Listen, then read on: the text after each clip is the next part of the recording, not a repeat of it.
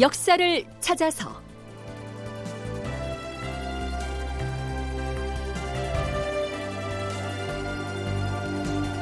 제 707편 명종의 고민 을사사화를 어찌할 것인가? 극본 이상락 연출 정혜진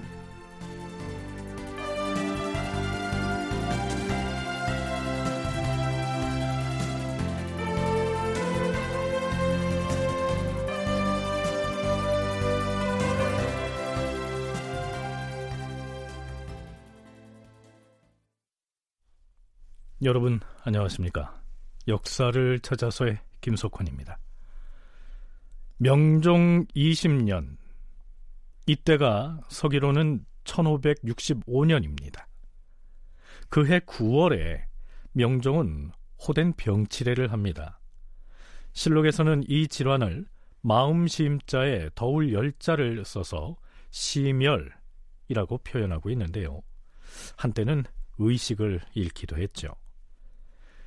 2년 전에 유일한 혈육이었던 순회세자를 잃었던 것이 아마 명종의 병을 더 깊게 했던 것 같습니다.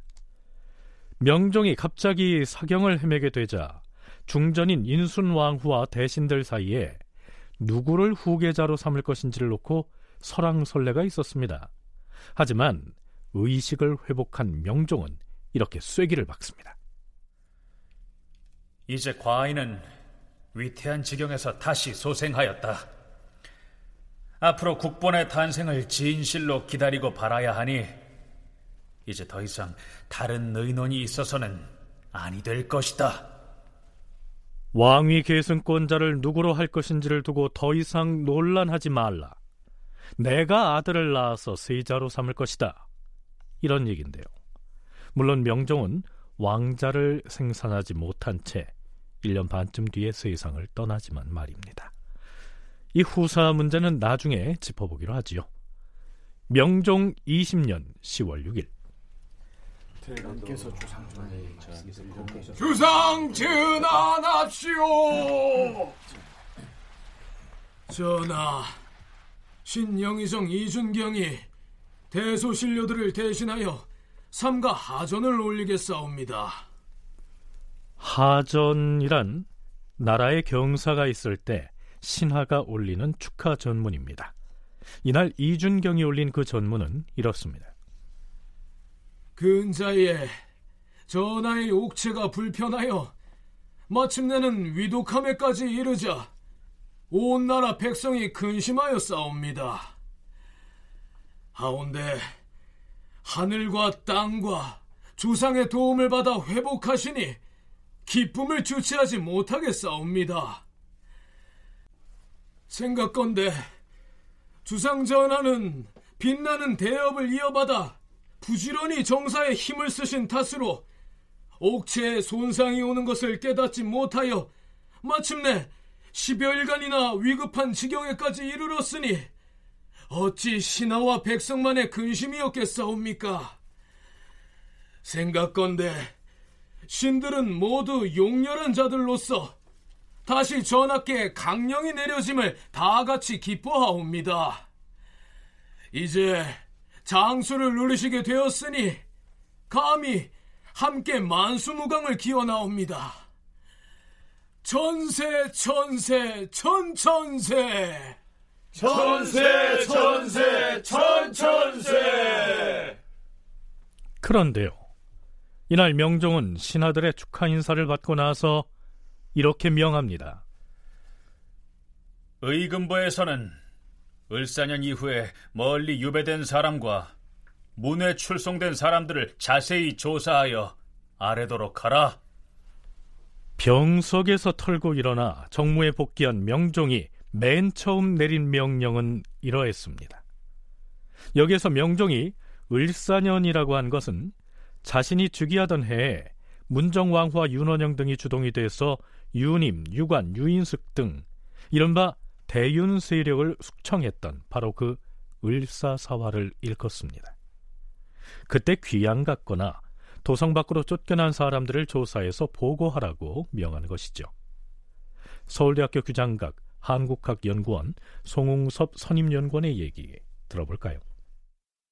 을사사와 피화를 당했던 사람들 신원 문제가 나왔던 맥락은 명종이 이제 아픈 거에서 쾌유를 했잖아요. 완전히 낫진 않았습니다만 거의 뭐 인사불성 상태에 있다가 이제 건강을 어느 정도 되찾으니까 그거를 하례라고 하는 이제 쾌유 기념 연 같은 것들을 이제 의례를 이제 펼치고 거기에 대한 하나의 반대급부로 대사령을 내리는 이런 조처를 취합니다. 그리고 왕이 아팠을 때 이렇게 큰 사면령을 내리는 것이 왕의 쾌유를 위한 방편으로 활용되고도 있었어요. 이 시기에. 그러니까 이렇게 대사령 대상에 그러면 누구를 포함시킬 것인가라고 하는 문제들이 이제 거론이 될 것이고 그랬을 때 이미 문종왕후도 죽고 윤원영도 유백하고 그런 상황이었기 때문에 을사사화 때 억울하게 연루되었다라고 하는 어, 요 시기에 청, 청류들 사이에서 조금 목소리들을 키워가고 있는 이런 분위기랑 이제 맞물려서 의사사 피화인들의 신원 문제들이 제기된 것이다. 자, 그동안 모후인 문정왕후와 외삼촌인 윤원영의 기세에 눌려서 국왕으로서의 왕권을 독자적으로 행사하지 못했던 명종이 이제부터는 과거의 잘못된 역사를 바로 세우는 작업을 시작한 것일까요? 그런데요, 경희대 한춘순 교수는 을사사화에 대한 명종 자신의 인식이 크게 바뀐 것으로 보기는 어렵다고 얘기합니다. 이때 당시에는 바로 자기의 그 회복한 날이기 때문에 이제까지는 을사사와 피아인들에 대해서 그리고 전향적인 생각을 하지는 않고 있었거든요, 명종이. 왜냐하면 어쨌든 자기가 임금일 때 일어났잖아요. 비록 문정왕후가 행하기는 했지만. 그래서 요때 당시에 얘기, 발언을 한 배경은 그가 새로운 생명, 다시 태어났다는 그런 기쁨을 조정과 종묘에 감사한다는 마음으로 내가 이제 좀 새 정치를 펴겠다. 실제로 새 정치를 펼지 펴지 않을지는 다른 문제지만 어쨌든 이 내용은 명종의 그런 의지를 밝힌 것으로 보는 게 합당할 것 같습니다. 명종이 이제부터는 새로운 정치를 해보겠다. 이런 의지를 밝힌 것으로 읽을 수는 있겠지만 그렇다고 해서 을사사화에 대한 인식이 크게 달라진 것은 아니라는 얘기죠.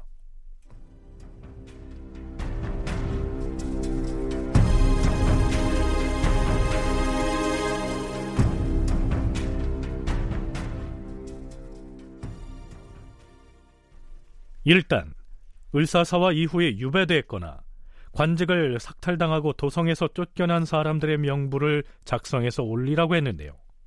그렇다면 의군부의 반응은 어땠을까요? 의군부 판사 홍섬이 편전으로 옵니다. 부르셨사옵니까, 주상 전하?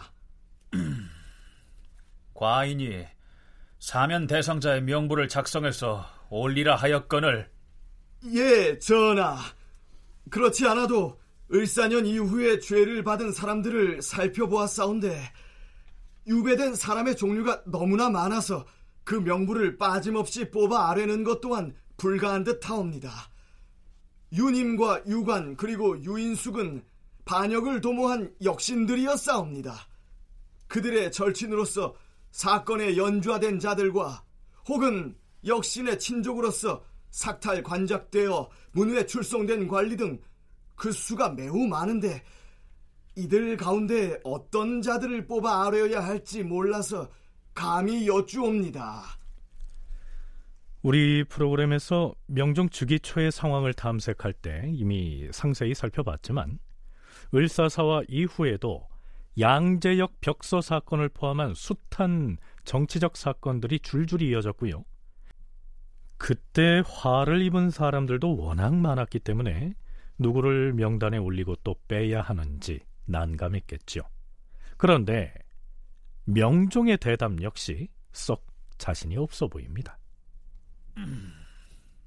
나라에 큰 죄를 지은 중죄인은 명부에 올려 아뢰지 말고 관련된 일이 극히 가벼운 사람들 그리고 공론에 따라 죄를 얻어서 오랫동안 귀양살이를 해온 사람들을 적어 올리면 될 것 아닌가?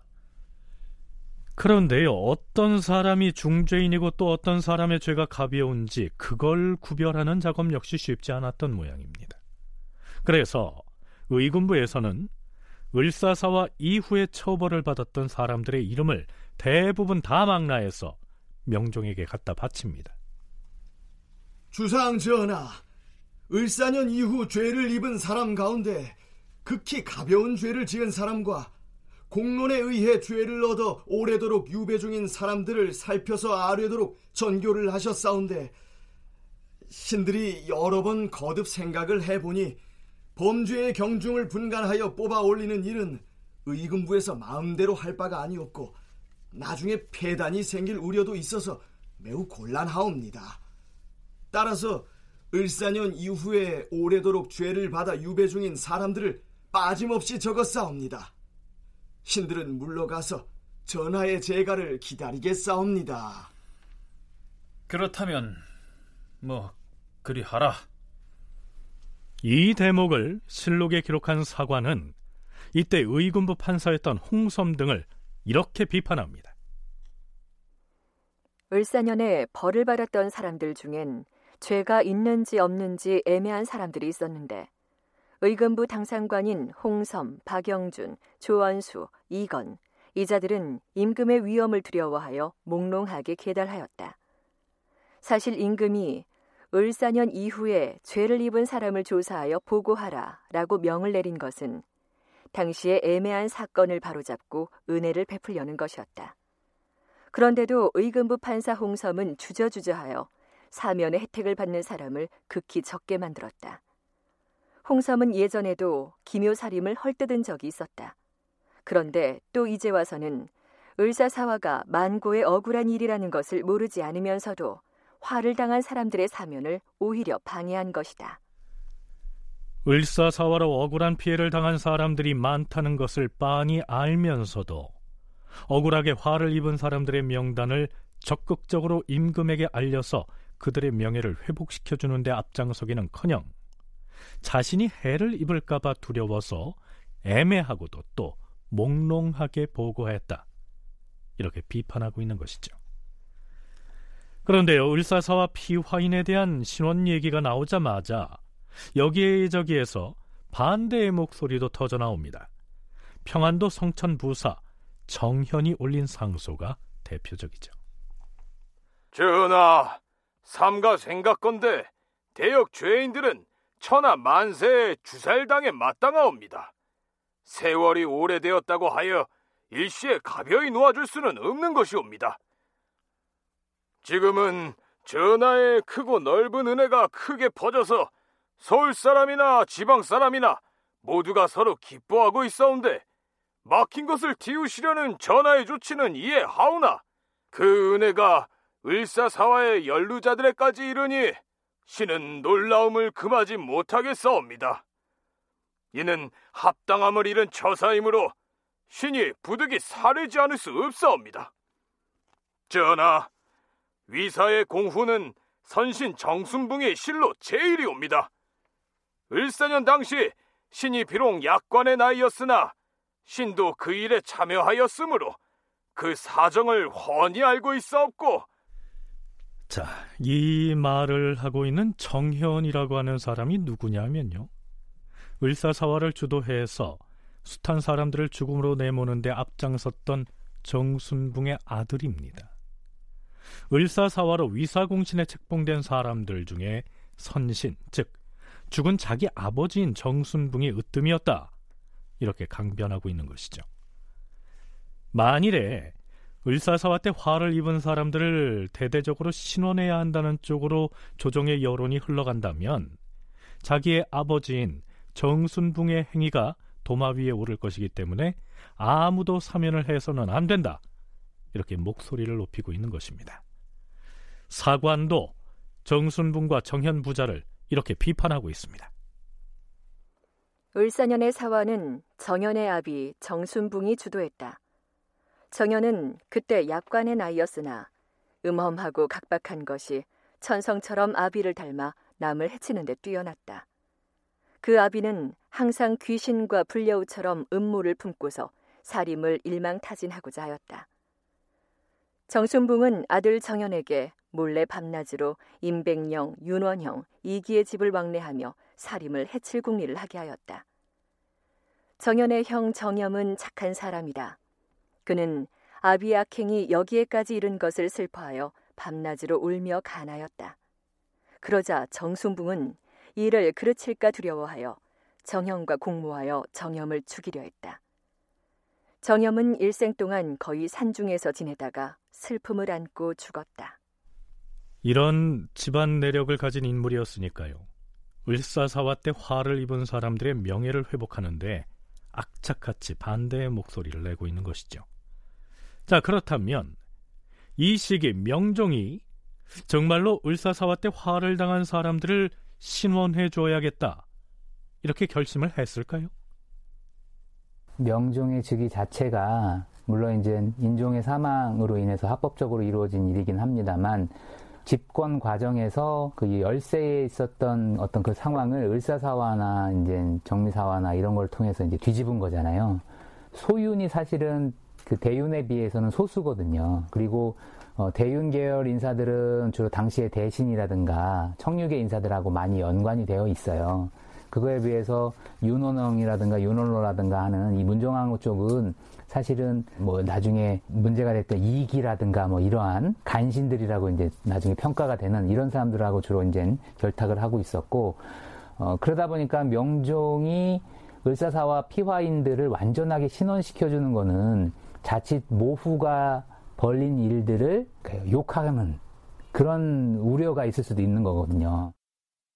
명종이 을사사와 피화인들을 사면하기 위해서는 을사사화는 잘못된 일이었다. 이렇게 성격 규정을 해야 하는데요. 이렇게 되면 사화를 배후 조정했던 문정왕후를 욕하는 셈이 되기 때문에 아들로서는 쉽게 내릴 수 있는 결정이 아니었다. 이런 얘기죠.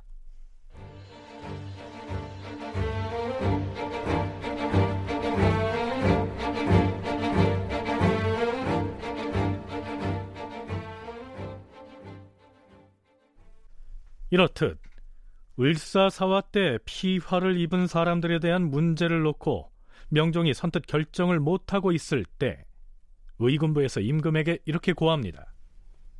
전하, 을사년의 죄를 받았던 사람들은 각기 그들이 지은 죄에 걸맞게 바로 그 죄목이 정해져 싸운데 그 후 정민년과 기윤년의 죄를 받은 사람들은 대신의 아뢰에 의하여 죄명이 정해져 싸웁니다. 그 때문에 그 죄명이 그들이 실제 범한 바와 크게 걸맞지 않사옵니다. 음, 그럼 정민년의 유배형을 받은 사람은 누구 누구이고 기윤년의 귀양 간 사람은 또 누구 누구인가? 정민년에는 노수신, 유희춘, 김난상, 한주, 이진, 윤강원, 이염 등이 멀리 극변으로 쫓겨났사옵고 김충갑과 한호는 삭탈 관작하여 도성 밖으로 출송되어 싸웁니다. 기운년의 유배형을 받은 자들 중에는 이원록과 유감이 극변에 안취되어 있사옵니다. 자, 이 내용을 잘 이해할 필요가 있는데요. 을사사화는 명종이 막 즉위했던 을사년에 일어난 일로서 문정왕후가 윤원영 등에게 은밀히 밀지를 내려서 대윤 세력이었던 유님, 유관, 유인숙 등을 죽인 사건입니다. 의금부 당상관이 명종에 지금 고하기를 이 을사사화 때 죄를 받은 사람들은 자신들이 저지른 죄값을 응당 치른 것이니까 논외로 하자 이런 얘기입니다. 왜냐하면 문정왕후와 직접 관련이 있기 때문이었죠. 그 다음 정민현 사건은 명종 2년에 일어났던 일명 양재역 벽서 사건을 일컫습니다. 이 사건을 꾸며낸 사람은 윤원영이었죠. 그 다음 기윤현 사건이란 명종 4년에 일어난 일명 이홍윤의 옥사를 말합니다. 이 사건 역시 윤원영과 이기 등이 꾸민 사건인데요. 사림, 특히 충청도의 인재들이 대거 희생됐지요. 이 때문에 이 충청도가 청홍도가 됐다 하는 내용은 이미 소개해드린 바가 있습니다. 이 두 사건은 이 겉으로는 문정왕후가 직접 개입했다기보다는 윤원영과 이기가 주도했기 때문에 이 두 사건으로 인해서 귀양살이하고 있던 사람들만 사면 대상 명부에 포함을 하자 이런 얘기입니다. 처음에 일어났던 유님 등을 비롯한 여러 그 사람들이 사사된 그걸 정면으로 거론하기에는 아, 시기상조죠. 명종이 생존해 있기 때문에 그러니까 이기와 윤원영에 의해서 했던 뭐 양재역 벽서 사건이나 안명세의 옥에 비롯한 그것만 올렸던 것이죠. 아직 시기적으로는 을사사화를 정면으로 거론해서 처음에 있었던 그 을사사화에 관련됐던 유관, 유님, 이 유인수 이런 사람들을 거론하기에는 신원하기에는 아직은 시기가 이르죠. 을사사화는 건너뛰고 이후에 일어났던 사건의 피해자만을 사면 대상으로 적어 올렸다는 얘기는 의군부에서 국왕인 명종의 입장을 배려했다는 얘기입니다. 자, 그런데요. 귀양살이하고 있는 죄수들에 대한 사면이 논의되고 있던 전국에 조금은 미묘한 변수가 등장합니다.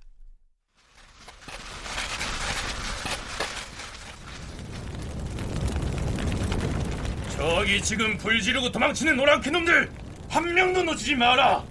병졸들은 추격하라.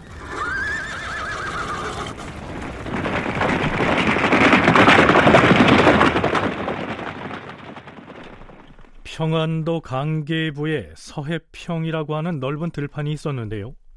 여진족들이 국경을 넘어서 그곳에 무단으로 들어와서는 땅을 파고 경작 행위를 했던 모양입니다. 그러자 평안도 병마사 김수문이 군대를 동원해서 내쫓았는데 그에 대한 분풀이로 여진족들이 몰려와서는 민가에 불을 지르고 도망을 치는 일이 일어났던 겁니다. 그래서 평안도 병마사 김수문이 그 사실을 조정에 보고했겠지요. 그런데요. 이 정도 사건은 변방에서는 흔히 있을 수 있는 일인데요. 문제는 그 보고를 받은 명종의 반응이었습니다. 평안도 병마사가 올린 계문을 보았는데 북쪽 변방에 분란의 조짐이 발생하였다는 것 아닌가? 전하, 여진족 오랑캐들이 국경을 범하여 우리 백성과 사소한 마찰을 일으키는 것은 가끔 있는 일이옵니다. 서해평에 들어와서 무단으로 농사를 짓는 오랑캐들을 우리가 군사를 풀어서 쫓아낸 바 있는데 그 때문에 분풀이 삼아 방화를 한 것 같사옵니다. 승진은 어찌 이 일을 사소한 사건이라 하는 것인가? 당장 병조 판서에 일러서 그 지역의 사정을 세세히 적어 올리게 하라. 예, 주상 전하. 아, 그리고 예, 전하. 변방에 분란의 조짐이 있게 되면 죄인들을 내지로 옮겨야 하지 않겠는가? 강계 등지에 귀양가 있는 죄인들을 안전한 내지로 옮기도록 하라.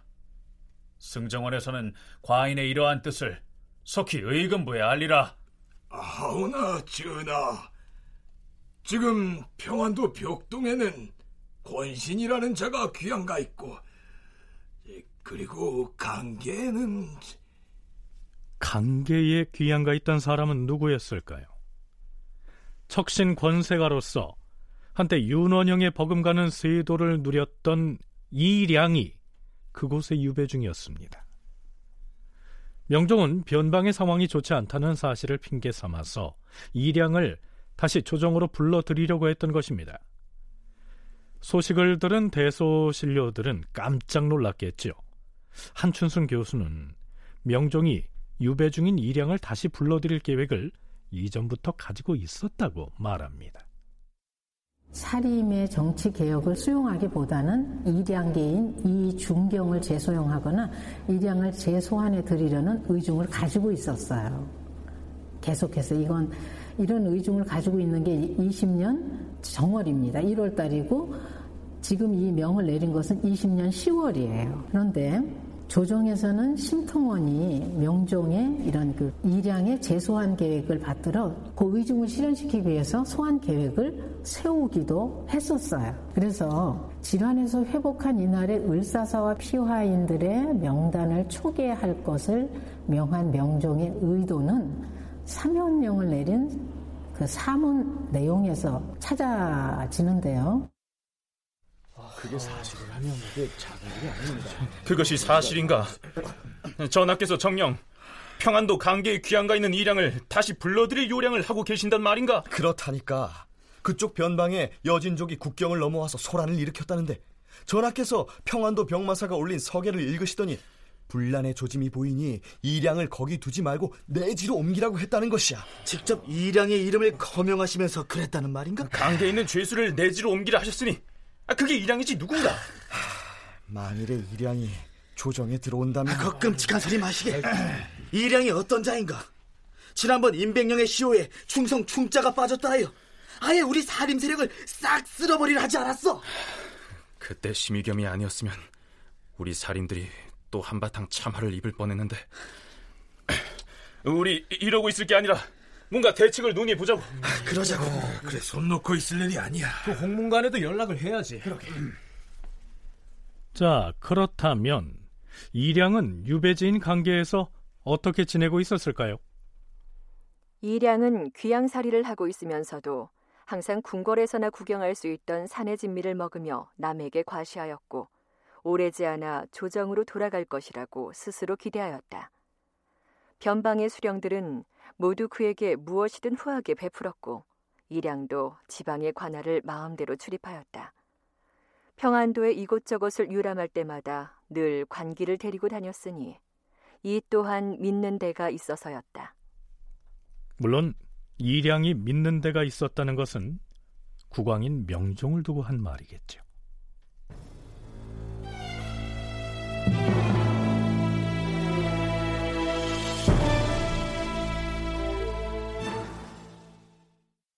이량을 다시 조정으로 불러들이기 위한 명종의 시도는 우선 비서실격인 승정원에서부터 반대에 부딪힙니다.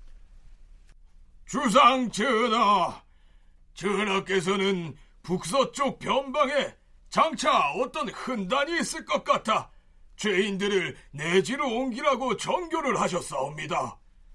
하오나 그것은 전례를 찾기 어려운 조처이옵니다. 을면연에 왜구가 남해 안을 침범했을 때에도 영호남의 죄인들을 가까운 내지로 옮기진 않았사옵니다. 그때 노수 씨는 진도의 유배 중이었고 정황은 거제에 윤강원은 강진에 김난상은 경상도 남해에 유배되어 있었사옵니다. 변방의 방어 문제로 죄인을 옮겼다는 전례는 없사옵니다. 강계의 죄인을 내지로 옮기라는 명은 거두어 주시옵소서. 거두어 주시옵소서. 아, 을면현 외변은 워낙 창졸지간에 발생했기 때문에 미리 알 수가 없지 않았는가? 그 때문에 전라, 경상, 양도의 죄인들을 옮기지 못했던 것이다. 형조로 하여금 전례를 널리 고찰하여 아래도록 하라. 이때 서쪽 변방에 비록 염려되는 조짐이 있긴 하였으나 도적들이 대거 쳐들어온 것은 아니었다. 그런데 임금이 죄인들을 옮기라는 명을 갑자기 내렸으니 이 어찌 다른 까닭이 있겠는가. 당초 이량이 귀양 갈 때 임금은 그가 저지른 죄상을 뻔히 알면서도 마지못해 공론에 따랐을 뿐이었다. 아직 발생하지도 않은 변방의 일을 핑계로 이량을 내지로 옮기려 하였으니 아 심하도다. 자, 20년 동안을 모우인 문정왕후를 포함해서 윤원영, 이기, 이량 등의 척신세이도가들에게 둘러싸여 있다가 이제 모처럼 그 간섭을 벗어났으니까 사림들을 적극적으로 품어 안으면서 독립적인 왕권을 확립하려고 노력해야 마땅할 것 같은데요. 왜 구태여 명종은 귀양가 있는 척신 권력자를 못 잊어 하면서 이렇게 불러들이려고 했을까요? 명종은 20년 동안 문정왕후는 그렇다선 치더라도 훈척에게 포위가 되어 있는 상태였잖아요. 근데 이건 본인이 의도한 바는 아니었어요. 그렇다고 해도 명종 자신도 훈척 정치에 대해서 일양이나 심통원을 중용하는 것과 같은 부분적인 책임이 있었던 만큼 전면적으로 반전된 입장을 취하기가 아, 쉽지 않았고요. 어쩌면 또 훈척들과의 그 정치 익숙해져서 축출된 일량이나 그 당녀들을 재소환해 드리려고 하면서 여전히 살인과는 좀 거리를 두고 있었다. 이렇게 볼 수가 있겠습니다. 명종은 그동안 척신세도가들에게 의지했던 그 정치 환경에 익숙해져 있었던 것은 아니었을까? 한춘순 교수의 분석이 흥미롭습니다. 그렇지만 이량을 다시 불러들이는 문제에 대해서는 사림 쪽에서 쉽게 물러서지 않습니다. 먼저 사헌부가 나서지요. 주상 전하, 신들이 삼가 전하의 전교를 보건대 전하께선 변방에 어떤 일이 있을 것 같으므로 강계 등에 유배된 죄인을 내지로 옮기라 하였사옵니다. 만약 국가에 불행이 있어 변방의 백성들이 창칼에 죽게 된다면 마땅히 불쌍히 여기어 모두 그들을 내지로 옮김이 옳을 것이옵니다. 그러나 국가에 막대한 죄를 짓고서 국경으로 유배된 자들은 대역죄인이옵니다. 그들은 쳐들어오는 요괴들을 국경에서 막아야 할 자들인데 지금 내지로 옮기는 것은 불가하옵니다. 전하의 분부에 세론이 놀라 의아해 하지 않는 사람이 없사옵니다. 기밀에 관계되는 매우 중대한 일이니 청컨대 전례를 고찰하지 말고 유배지를 옮기라는 명을 도로 거두시옵소서. 전하, 사간원에서 아뢰옵니다. 국가에서 죄를 다스리는 것은 일률적일 수는 없사옵니다. 그러나 그 죄악이 극에 달한 자는 먼 변방으로 보내서 한편으로는 그곳에 허술한 경비를 채우고 다른 한편으로는 그 악행을 징계하는 것이옵니다. 이것은 만고불변의 법칙이옵니다.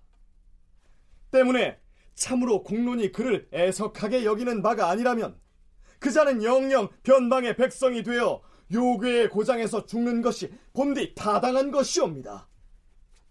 하운데 전하께 없어 평안도 병마사의 장계를 보시고 강계 등지의 죄인을 내지로 유배지를 옮기라는 특명을 내리시니 온 조정이 매우 놀라워하옵니다. 신들은 전하의 뜻이 어디에 있는지 모르겠사옵니다. 설사 변방에 별난이 있다 해도 죄를 지은 사람을 안전한 곳으로 옮기고 무고한 백성들만 거기 남아서 별난을 당하게 해서야 되겠사옵니까? 전례를 고찰하지 마시고 유배지를 옮기라는 명을 속히 거두어 주시옵소서. 주상 전하, 홍문관에서 아뢰옵니다. 신들이 어제 전하께서 내린 전교를 보건대 변방에 우려되는 일이 있으니 죄인을 내지로 옮기라고 명하였사옵니다. 신들은 속으로 당혹했사옵니다. 유배된 사람은 영원히 변방 백성이 되어서 만약 오랑캐가 몰려오면 사느냐 죽느냐 하는 것을 마땅히 그 주민들과 더불어 같이 해야 할 것이옵니다. 어찌 죄 있는 사람을 먼저 피하게 할 수 있겠사옵니까?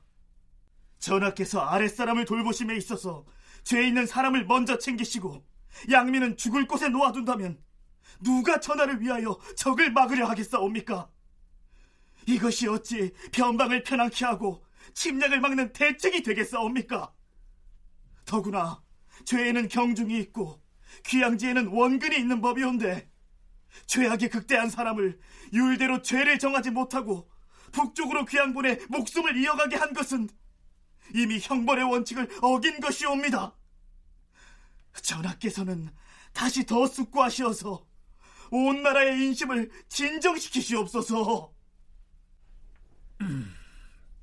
비록 귀양가 있는 죄인일지라도 병난이 야기되면 마땅히 옮겨야 할 바인 까닭에 전례를 알고자 했던 것일 뿐 다른 의도는 없다. 조정의 의논이 그러하다니 아랜대로 따를 것이다. 결국에 명종은 이렇게 물러납니다. 이 기사 뒤에 첨부된 사관의 논평을 보면 이량이 혹 다시 귀환해서 예전의 척신 권력자로 되돌아올까봐 살림 세력이 얼마나 노심초사했는지 잘 드러납니다. 이때 도성 안에는 이량이 시를 지어서 자신이 과거에 임금의 은총을 얼마나 용성하게 받았는지 지금의 귀양살이가 얼마나 고통스러운지를 서술하여 심통원을 통해 궁궐 안으로 전달했다는 소문이 파다했다. 사림들은 임금으로부터 이량의 유배지를 옮기라는 명이 떨어지자 방 안에서 천장을 쳐다보며 몰래 탄식하지 않는 사람이 없었고 그 결과가 어떻게 될지 모두 걱정하였다. 그러나 임금이 즉시 삼사의 상소를 받아들여 어명을 거두어 들인 것은 여론을 거스르지 않는 도량이라 하겠다. 능히 공론을 두려워하여 그 잘못을 범하지 않았으니 다행이라 하겠다.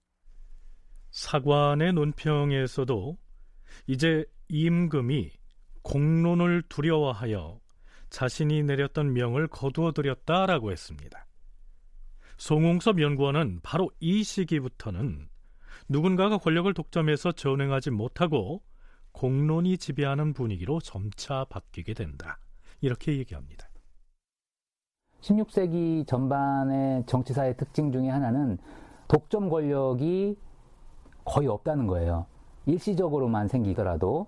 그러니까 그런 상황에서 이제 누구도 조정을 독점할 수 있는 상황이 아닌 이런 정치 기류가 이제 새로 형성이 되면서 소위 새롭게 진출한 사람이나 이전에 진출했던 사람들 중에서 공론과 또는 전체 여론을 더 중시하는 분위기들이 조정 내에서 자연스럽게 성장을 하고 있었고 그러한 여론에 거의 이제 반드시 해야 되는 대명사 중에 하나가 바로 이 을사사화 때 피하되 억울하게 죄를 입은 사람들을 신원시켜야 된다.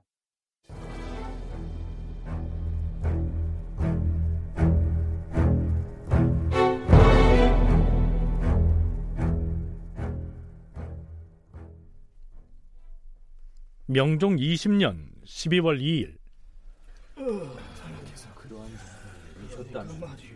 주상 전하, 신영의정 이준경 전하의 부름을 받고 의정부의 삼공과 의군부 당상관들과 함께 입시하여 싸웁니다.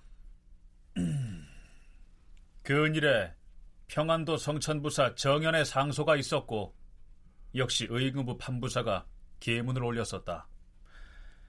죄인들 가운데 억울함을 풀어줘야 할 사람이 있기 때문에 써서 아래도록 하였던 것이다.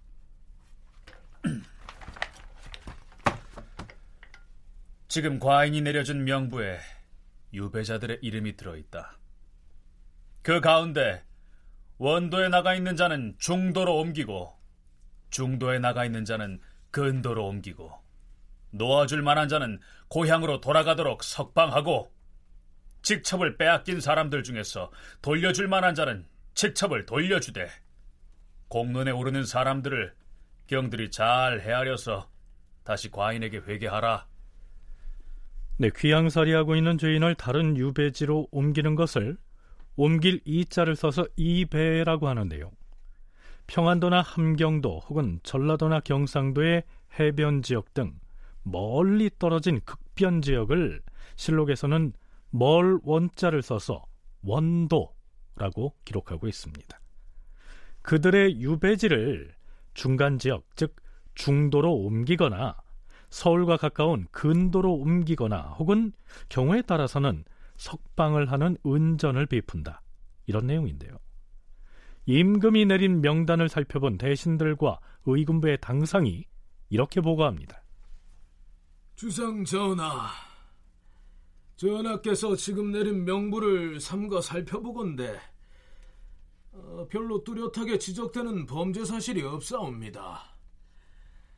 모두가 일시적인 말과 의논을 편 것이 당시의 집권자들인 이기와 윤원영에게 거슬려서 모함에 말려든 자들인 것 같사옵니다. 이들은 이미 오래도록 귀양살이를 한 사람들인데 이제 만약 전하께서 그 억울함을 풀어주게 된다면 이것은 바로 임금만이 베풀 수 있는 은혜로운 명령이옵니다. 이 은명에 관계되는 바를 신하들이 어찌 감히 논의할 수 있겠사옵니까? 은혜란 임금이 위에서 내려야 민심이 감복하는 것이옵니다. 그러므로 감히 아래옵니다. 이렇게 해서 최종적으로 정해진 내용은 이렇습니다. 진도에 안치된 노수신, 남해에 안치된 김난상, 종성에 안치된 유희춘은 유배지를 중도로 옮기라. 이성에 부처된 한주, 태안에 부처된 이진, 강진에 부처된 윤강원 등은 서울에서 가까운 근도로 옮기고 경흥에 안치된 유감, 강계에 안치된 이원록 등은 죄명이 분명하지 않으니 석방하라. 전 헌나 백인걸, 전 정랑 이담, 전 의금부도사 민기문, 전 찰방 황박, 전 봉사 윤충원, 전 목사 송희규 이들에게는 빼앗았던 직첩을 돌려주라. 그리고 여기 적혀 있는 김충갑, 이염, 임복 이런 자들은 모두 죄가 없는데도 아직 용서를 받지 못하였으니 이 또한 한탄스러운 일이다. 어찌했으면 좋겠는가? 전하, 역시 임금만 베풀 수 있는 것이 천은이옵니다. 하교하시옵소서. 이 사람들은 모두 죄 없이 20여 년을 귀양지에 버려진 사람들이다.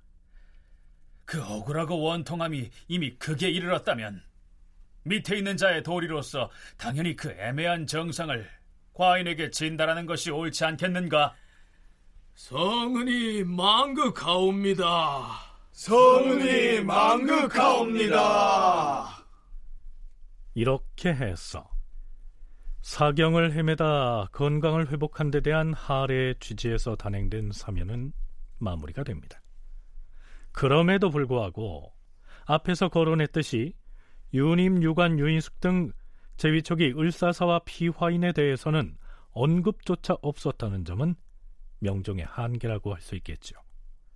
그 사화를 일으키지 않았으면 명종 자신이 임금이 되지 못할 수도 있었으니까요.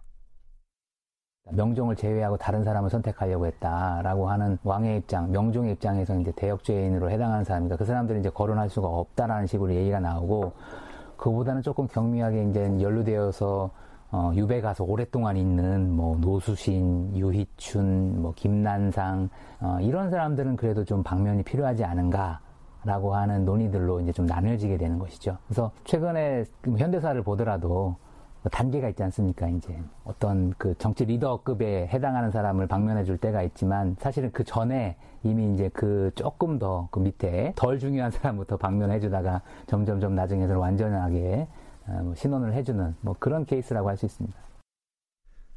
그래서 을사사와 피화인들에 대한 제대로 된 심언은 다음 임금이죠. 선조 때에 가서야 이루어집니다.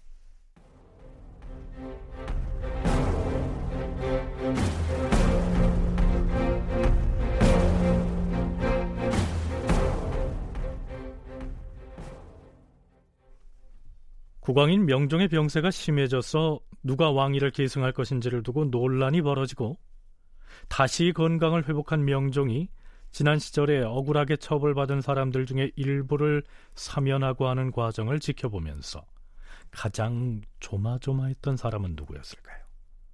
아마도 심통원이었겠지요. 윤원영과 함께 오랫동안 권력을 농단하면서 온갖 적폐의 상징처럼 돼버린 인물이었는데요. 문정왕후가 사라지고 윤원영이 쫓겨난 이 뒤에도 좌의정 자리를 여전히 지키고 있었으니 이 배경은 어떻게 이해해야 할까요? 이 시기에는 언관을 비롯한 사림들이 조정을 이끌어가는 중심축이었다고 얘기하는데 왜 이 심통원에 대해서는 입을 다물고 있었을까요? 경희대학교 한춘순 교수의 얘기입니다. 원관이 폐단을 청산하기 위해서 개혁 정치의 선봉을 자처했고 정말 큰 성과를 거둔 것도 사실이었어요. 근데 아무리 그렇다고 하더라도 그동안 훈척에게 그 종속되어서 언론을 왜곡했던 그 언론의 관행이 살림 세력이 등장을 했다고 해서 모든 부분에 전부 미칠 수 있는 지경까지는 아직 되질 못했다. 그래서 아, 심씨 일문에게는 그들의 그 탄핵이라든지 논박이 미치지를 못했어요. 따라서 명종에게 그 비호를 받던 심통원의 축출까지 이어지지 못했던 거죠. 그래서 선조가 즉위한 이후에야 그래서 3사의 탄핵과 삼공 백관들의 청으로 관직을 삭탈당하고 전리로 쫓겨나게 되죠. 이게 선조 수종실력 직인용 기사에 있습니다. 자, 그럼 지금부터는 그 문제적 인물 심통원의 행보를 탐색해 보죠.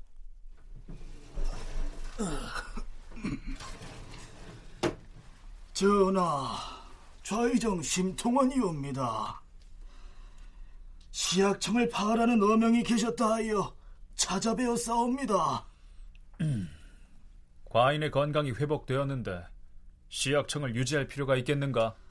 전하의 환우가 회복되었음을 알게 되어 기쁘고 경사스러움을 이기지 못하겠사옵니다. 하오나 지금 만약 바로 시약청을 파해버린다면 옥체를 돌보시는데 허술할 염려가 없지 않을 것이옵니다. 시약청은 당분간 그대로 둠이 어떻게 싸웁니까? 좌상이 아랜 뜻도 당연하다. 그러나 나의 건강이 점점 회복되는데 뭐 때문에 시약청을 오래도록 존치하겠는가? 약청을 파하더라도 도제조는 가끔 과인을 무난하면 될 것 아닌가? 예, 주상 전하. 네, 지난번에 명종이 정신을 잃고 혼절하는 등 중병을 앓고 있을 때 서둘러서 시약청을 설치했다는 얘기를 한 적이 있지요. 그동안 좌의정 심통원이 바로 이 시약청의 관리 책임자인 도제조를 겸하고 있었거든요. 임금이 병을 앓고 있을 때 시약청의 도제조는 임금을 가장 가까이에서 보조할 수 있는 매우 중요한 자리입니다. 그런데 건강이 나아져서 시약청을 폐한다고 하자 이 심통원으로서는 좀 서운했던 모양이지요. 며칠 뒤 명종 20년 12월 19일 편전을 찾은 심통원이 좌의정 자리를 그만두겠다고 말합니다. 주상 전하, 소신이 정승의 자리를 욕되게 지켜온 지 이제 6년이 되었사옵니다. 책임이 크고 너무 무거워서 항상 그르치지 않을까 염려가 떠나지 않았사옵니다. 거기에 더하여 갑자기 자식을 잃는 아픔을 당했사옵니다. 정신이 혼미하고 기력이 쇠약해서 백가지 병이 번갈아 침입하니 지탱하기가 어렵사옵니다. 그래서 사퇴하여 목숨을 조금이라도 연장하려 하였사오나 마침 국가가 다사다난할 때를 만나 진달할 틈이 없어 이제까지 미루어 왔사옵니다. 다행히 이제는 부정한 기운이 물러나고 올바른 일들을 펴나가게 되어서 조정이 청신하게 되었으니 바로 지금이 이 늙은 신하가 물러갈 때라 생각되옵니다. 삼가 바라건대 전하의 자애로우심으로 신의 사직을 허락하시어서 신으로 하여금 여생을 보존하도록 굽어 살피시옵소서. 음. 대신에 진태는 가벼이 결정할 일이 아니다. 경이 지금 물러나서야 되겠는가? 사퇴하지 말라. 좌의정을 그만두고 물러나서 여생을 편히 보내겠다고 하는데요. 물론 명종은 심통원의 사의를 반려합니다. 그러나 심통원도 이 사의를 굽히지 않습니다. 전하, 만족을 알고서 그만둘 때 그만두는 것은 마땅한 도리이옵니다. 소신은 보잘것없는 서생으로 그 지위가 정승의 자리에 올랐고 백관의 우두머리에 있게 되었사옵니다. 이러한 때를 당하여 하늘의 뜻과 사람의 도리를 어기고 지체하면서 미련을 가져본들 다시 무엇을 더 바라겠사옵니까? 전하, 윤호하여 주시옵소서. 경이 올린 사직의 글을 보니 지극한 충정에서 나온 것 같도다. 대신에 진태가 비록 중하기는 하나 과인이 어찌 완강히 거절하여 조용히 지내겠다는 경의 뜻을 해치겠는가? 경이 바라는 대로 힘써 따를 것이다. 이렇게 해서 심통원은 일단 좌의정 직책은 내려놓는데요. 그러나 여전히 영중추부사라고 하는 명예직은 유지하고서 한동안 크고 작은 나란 일에 참여하는 모습을 보입니다. 사관의 논평은요, 차갑습니다. 심통원이 정승이 된 지 6년에 부기가 이미 크게 이르렀는데도 오히려 만족을 모르고 공공연히 뇌물을 받아들였다. 오직 재화만이 길한 것이라 여기고 뇌물과 청탁을 자신의 임무로 삼았다. 저택을 높이고 넓혀서 날마다 토목공사를 일삼으니 영차 영차하는 인부들의 소리가 국상 중에도 끊이지 않았다. 윤원형이 이미 제거되고 나자 심통원을 비난하는 공론이 일어났다. 혹자는 거리에 방을 붙여 그의 추악함을 극단적으로 욕했고 심통원은 스스로 죄인임을 알고 또 공론에 압박되어서 정승의 자리를 사퇴하겠다고 임금에게 아뢰어 드디어 허락을 받은 것이다. 결국 심통원은 명종이 세상을 떠날 때까지도 대간이나 사림의 탄핵을 받지 않고 건재하는데요. 비록 윤원영이 쫓겨났다고는 하지만 아직 심통원 등과 함께 검은 권력을 누렸던 세력이 조정 도처에 남아 있었기 때문이다. 송웅섭 연구원의 분석은 그러합니다.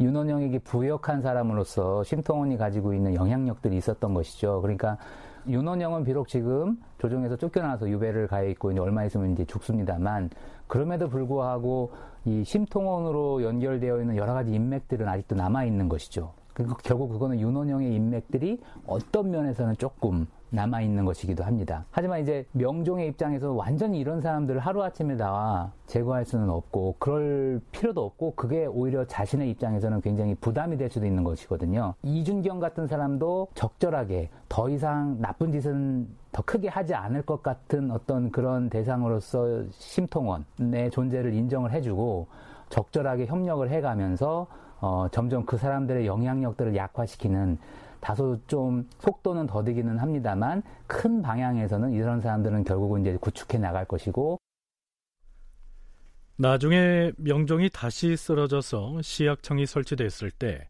심통원은 여전히 시약청의 약방 도제조를 맡습니다. 임금이 위독한 지경에 빠졌을 때 이 약방 도제조는 매우 중요한 직책이지요. 비록 그가 사림으로부터는 온갖 손가락질을 받았지만 명종의 신임은 그만큼 두터웠던 겁니다. 그가 뭐 부정과 비리와 부패와 뭐 엄청나잖아요. 그런 기록이. 그럼에도 불구하고 명종이 신뢰했기 때문에 약방 도제조를 겸할 수가 있었던 거예요. 그러니까 조정의 다른 대신들의 입장에서는 어우 저거 너무 위험한 인물을 왜 저렇게 둘까 그렇게 생각할 수 있지만 명종은 그동안 쭉 그 심통원과의 관계를 유지를 해왔기 때문에 그를 신뢰하니까 그런 직책을 둔 거죠. 이제 공론에서 물러나니까 서반내 영충추 부사로 대기를 시키면서 영충추 부사지만 국정에는 참여를 할 수가 있었지 않습니까? 약방 도제조라는 것은 굉장한 의미가 있는 거죠. 명종이 그렇게 지간이 계속되는 상태에서 그만큼 명종 왕실에서는 신뢰를 받았고 믿음의 대상이었다고 할 수가 있겠습니다. 다큐멘터리 역사를 찾아서 다음 주 이 시간에 계속하겠습니다.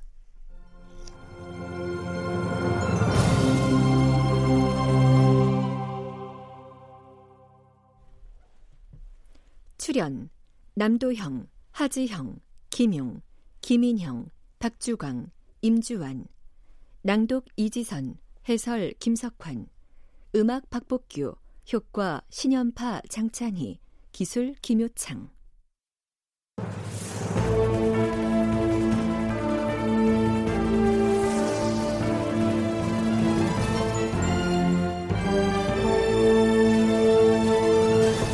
다큐멘터리 역사를 찾아서.